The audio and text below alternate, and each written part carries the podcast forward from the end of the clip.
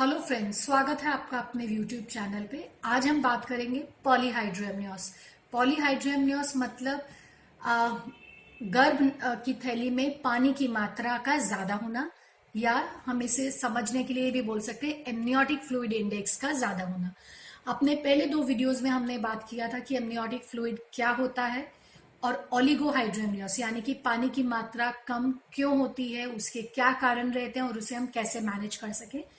आज के हम वीडियो में बात करेंगे पॉलीहाइड्रोएमनियोस के बारे में कि कब हम बोलते हैं पॉलीहाइड्रोएमनियोस, इसकी वजह क्या होती है, किस तरीके से ये माँ और बच्चे को परेशानी में डाल सकता है और इसे कैसे मैनेज किया जा सकता है। तो सबसे पहले तो हम जानते हैं कि कब डायग्नोसिस बनता है पॉलीहाइड्रोएमनियोस का। अक्सर पॉलीहाइड्रोएमनियोस के डायग्नोसिस दो तरीके से बनाए जाते हैं। एक होता है कि आप अपने अल्ट्रासाउंड के लिए जा रहे हैं और डॉक्टर ने देखा कि अंदर में जो एमनियोटिक फ्लूइड है वो ज्यादा है, उन्होंने उसका इंडेक्स कैलकुलेट किया और आपको बताया कि वो इंडेक्स जो है पंद्रह या उसके ऊपर का है, तो हम उसे बोलते हैं कि ये पॉलीहाइड्रोएमनियोस है।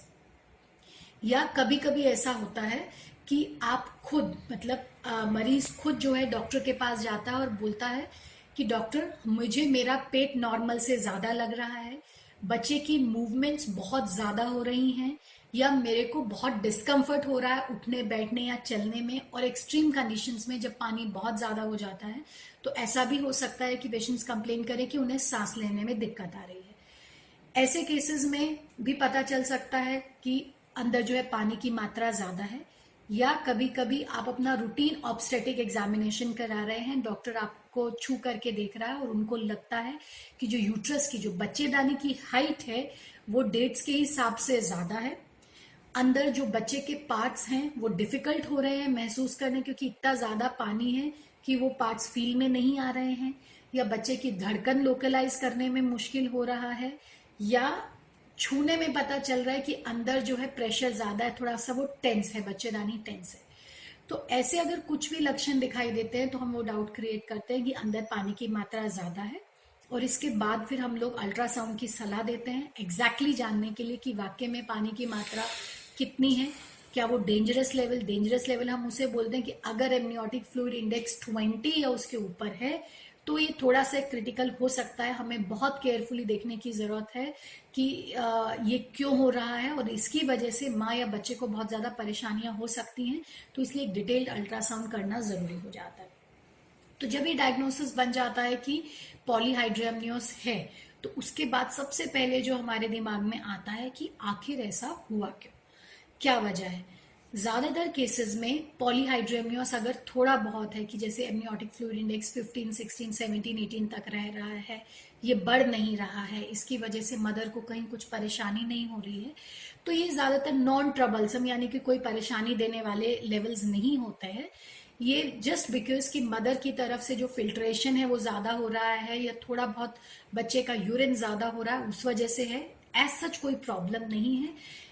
ना ना तो बच्चे में और ना ही मदर में। ऐसे जो केसेस रहते हैं जिसमें वो स्टैटिक रहता है, ज्यादा बढ़ता नहीं है, कुछ परेशानी नहीं दे रहा है, यूजुअली ऐसे केसेस का आउटकम अच्छा रहता है, ये आराम से पूरे टाइम पे डिलीवर होते हैं और माँ और बच्चे को कोई परेशानी नहीं होती है। लेकिन अगर ये लेवल्स कॉन्स्टेंटली बढ़ते चले जा रहे हैं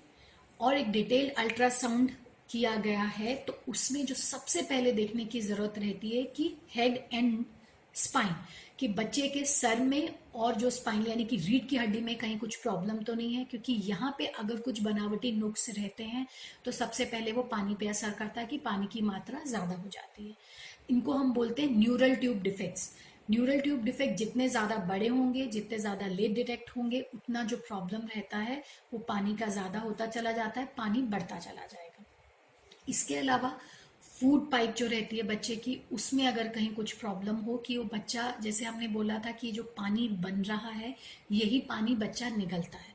अगर वो निगल नहीं पा रहा है, फूड पाइप में कुछ प्रॉब्लम है, उसके बीच में कुछ ऑब्स्ट्रक्शंस हैं यानी कि रुकावट है ताकि जिस वजह से वो पानी निगल के अंदर नहीं जा पा रहा है, तो भी ये पानी की मात्रा बढ़ जाती है। ऐसे केसेस जिनको हम बोलते हैं ईसोफेजियल एट्रेजिया यानी कि फूड पाइप बना ही नहीं है, या ट्रेकियो ईसोफेजियल फिस्चुला, फूड पाइप और विंड पाइप के बीच का में एक कम्युनिकेशन है जो कि नॉर्मल नहीं होता है। ये सब बनावटी नुक्स अगर बच्चे में रहते हैं तो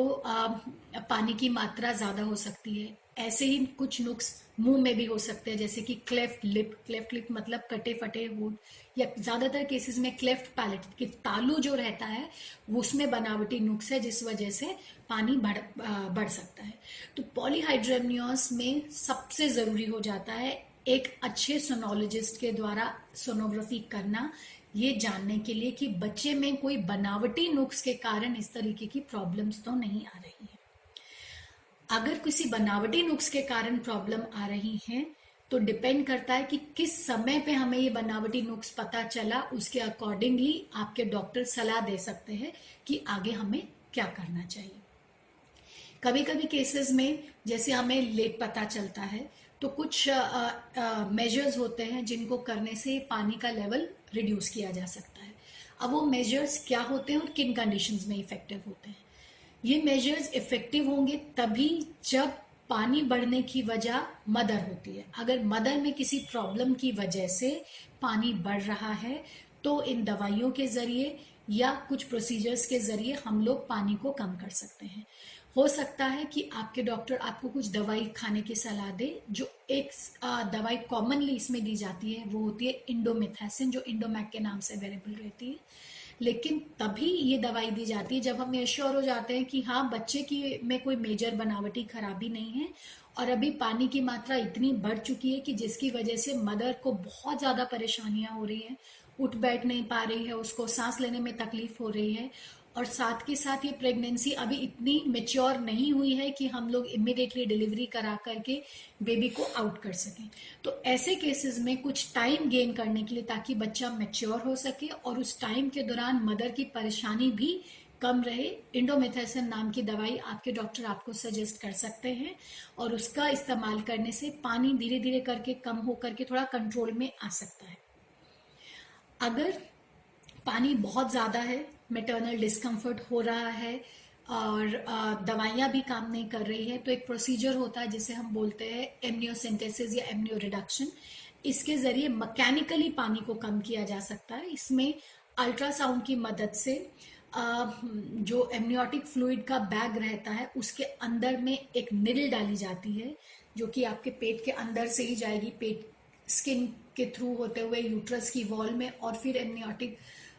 सैक को पंचर करते हुए वो फ्लूइड के अंदर जाती है और वहां से फिर हम स्लोली स्लोली हम उस पानी को ड्रेन करते हैं ताकि मदर का डिस्कम्फर्ट लेवल को कम किया जा सके। इस तरीके से हम लोग प्रेगनेंसी को मैनेज करने की कोशिश करते हैं जब तक कि प्रेगनेंसी मैच्योर नहीं हो जाती और हम ये श्योर नहीं हो जाते कि यस बच्चा बाहर आकर के सर्वाइव कर लेगा। डिपेंडिंग अपॉन कि आ, कितना डिस्कम्फर्ट है, किस स्टेज पे ये पता चल रहा है। हो सकता है कभी thirty four weeks, thirty five weeks, thirty six weeks और कभी कभी अगर मदर में कोई प्रॉब्लम नहीं हो रही है, वो इजीली इसको मैनेज कर पा रही है तो थर्टी एट वीक्स पे भी हम लोग डिलीवरी के लिए प्लान कर सकते हैं। एक बात जो इसमें और हमें ध्यान रखने के लिए ज़रूरी रहती है वो ये रहता है कि इसमें मोड ऑफ डिलीवरी क्या रहेगा। अक्सर पानी ज़्यादा होने की वजह से premature rupture of membrane यानी कि वाटर लीक का खतरा ज़्यादा रहता है, तो इसलिए आप ऐसी कोई भी एक्टिविटी जिसमें झटका लगे, लॉन्ग डिस्टेंस ट्रैवल या आ, ऐसी कोई एक्टिविटी जिसमें आपके गिरने का रिस्क हो उसको अवॉइड करें, क्योंकि इसमें ज़रा से भी प्रेशर के साथ या ज़रा से भी झटके के साथ, क्योंकि अंदर में ऑलरेडी वाटर बैग टेंस है, उसके अंदर पानी ज़्यादा है, लीक हो सकता है और इसमें जब कभी भी लीक होता है वो इतने प्रेशर के साथ में होता है कि उसकी वजह से प्लेसेंटा का अपनी जगह से सेपरेट हो जाना, जिसे हम बोलते हैं प्लेसेंटल अब्रप्शन, होने के चांसेस रहते हैं जिसमें मदर को भी बहुत ज़्यादा पेन होता है, बच्चे को सडनली जो उसकी ब्लड सप्लाई है वो कट ऑफ हो जाती है जिससे बच्चे को भी नुकसान हो सकता है। और ऐसा भी कई बार हो जाता है कि एकदम से वाटर बैग लीक होगा तो जो अम्बिलिकल कॉर्ड है वो भी बाहर आ जाती है, क्योंकि पानी ज़्यादा होने की वजह से बच्चा जो है फिक्स नहीं हो पाता है, बच्चे का हेड या बच्चे के बटक्स जो हैं वो नीचे नहीं आ पाते हैं, बच्चेदानी के मुंह पे बच्चा फ्लोट करता रहता है। तो उस वजह से जैसे ही वाटर बैग अगर लीक होगा तो जो नाल पतली सी रहती है वो थोड़े से रास्ते से भी बाहर आ सकती है और ये एक इमरजेंसी कंडीशन हो सकती है जिसकी वजह से बच्चे को नुकसान हो सकता है। तो ऐसी कोई भी एक्टिविटी जिसमें ज़रा सा भी झटका लगने की आपको चांसेस हो उससे दूर रहिए और लास्ट के टाइम पे सेवेंथ मंथ क्रॉस हो जाने के बाद आप ये एश्योर करिए कि घर में आप कभी भी अकेले नहीं रहें, क्योंकि कुछ भी इमरजेंसी हो तो आपके हाथ में कोई हेल्प होना चाहिए जो इमीडिएटली आपको डॉक्टर के पास लेके जा सके। एंड इसमें डिलीवरी मोड डिपेंड करता है कि uh, पानी किस कितना ज़्यादा है। अगर एमनियोटिक फ्लूइड इंडेक्स ज़्यादा है जिसकी वजह से बच्चे बच्चा जो है ट्रांसवर्स यानी कि आड़ा है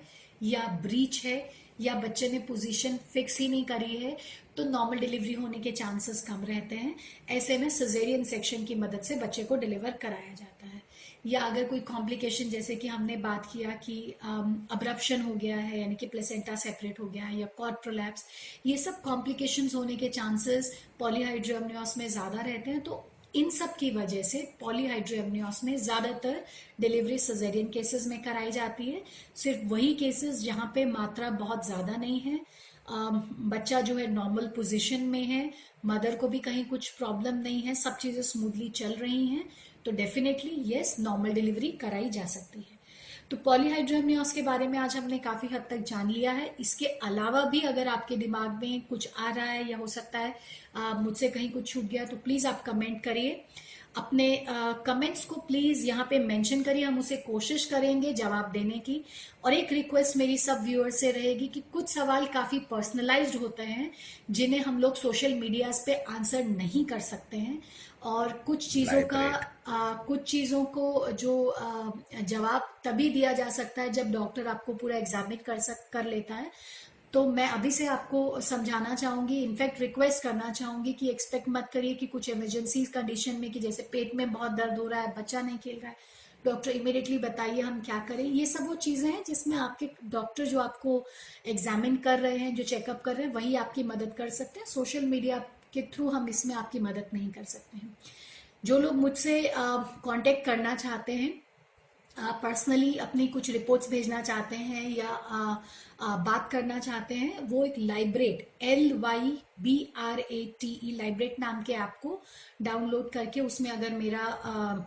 नाम से आ, डालेंगे कि वो मुझसे बात करना चाहते हैं या मुझ तक अपनी कुछ रिपोर्ट्स पहुंचाना चाहते हैं,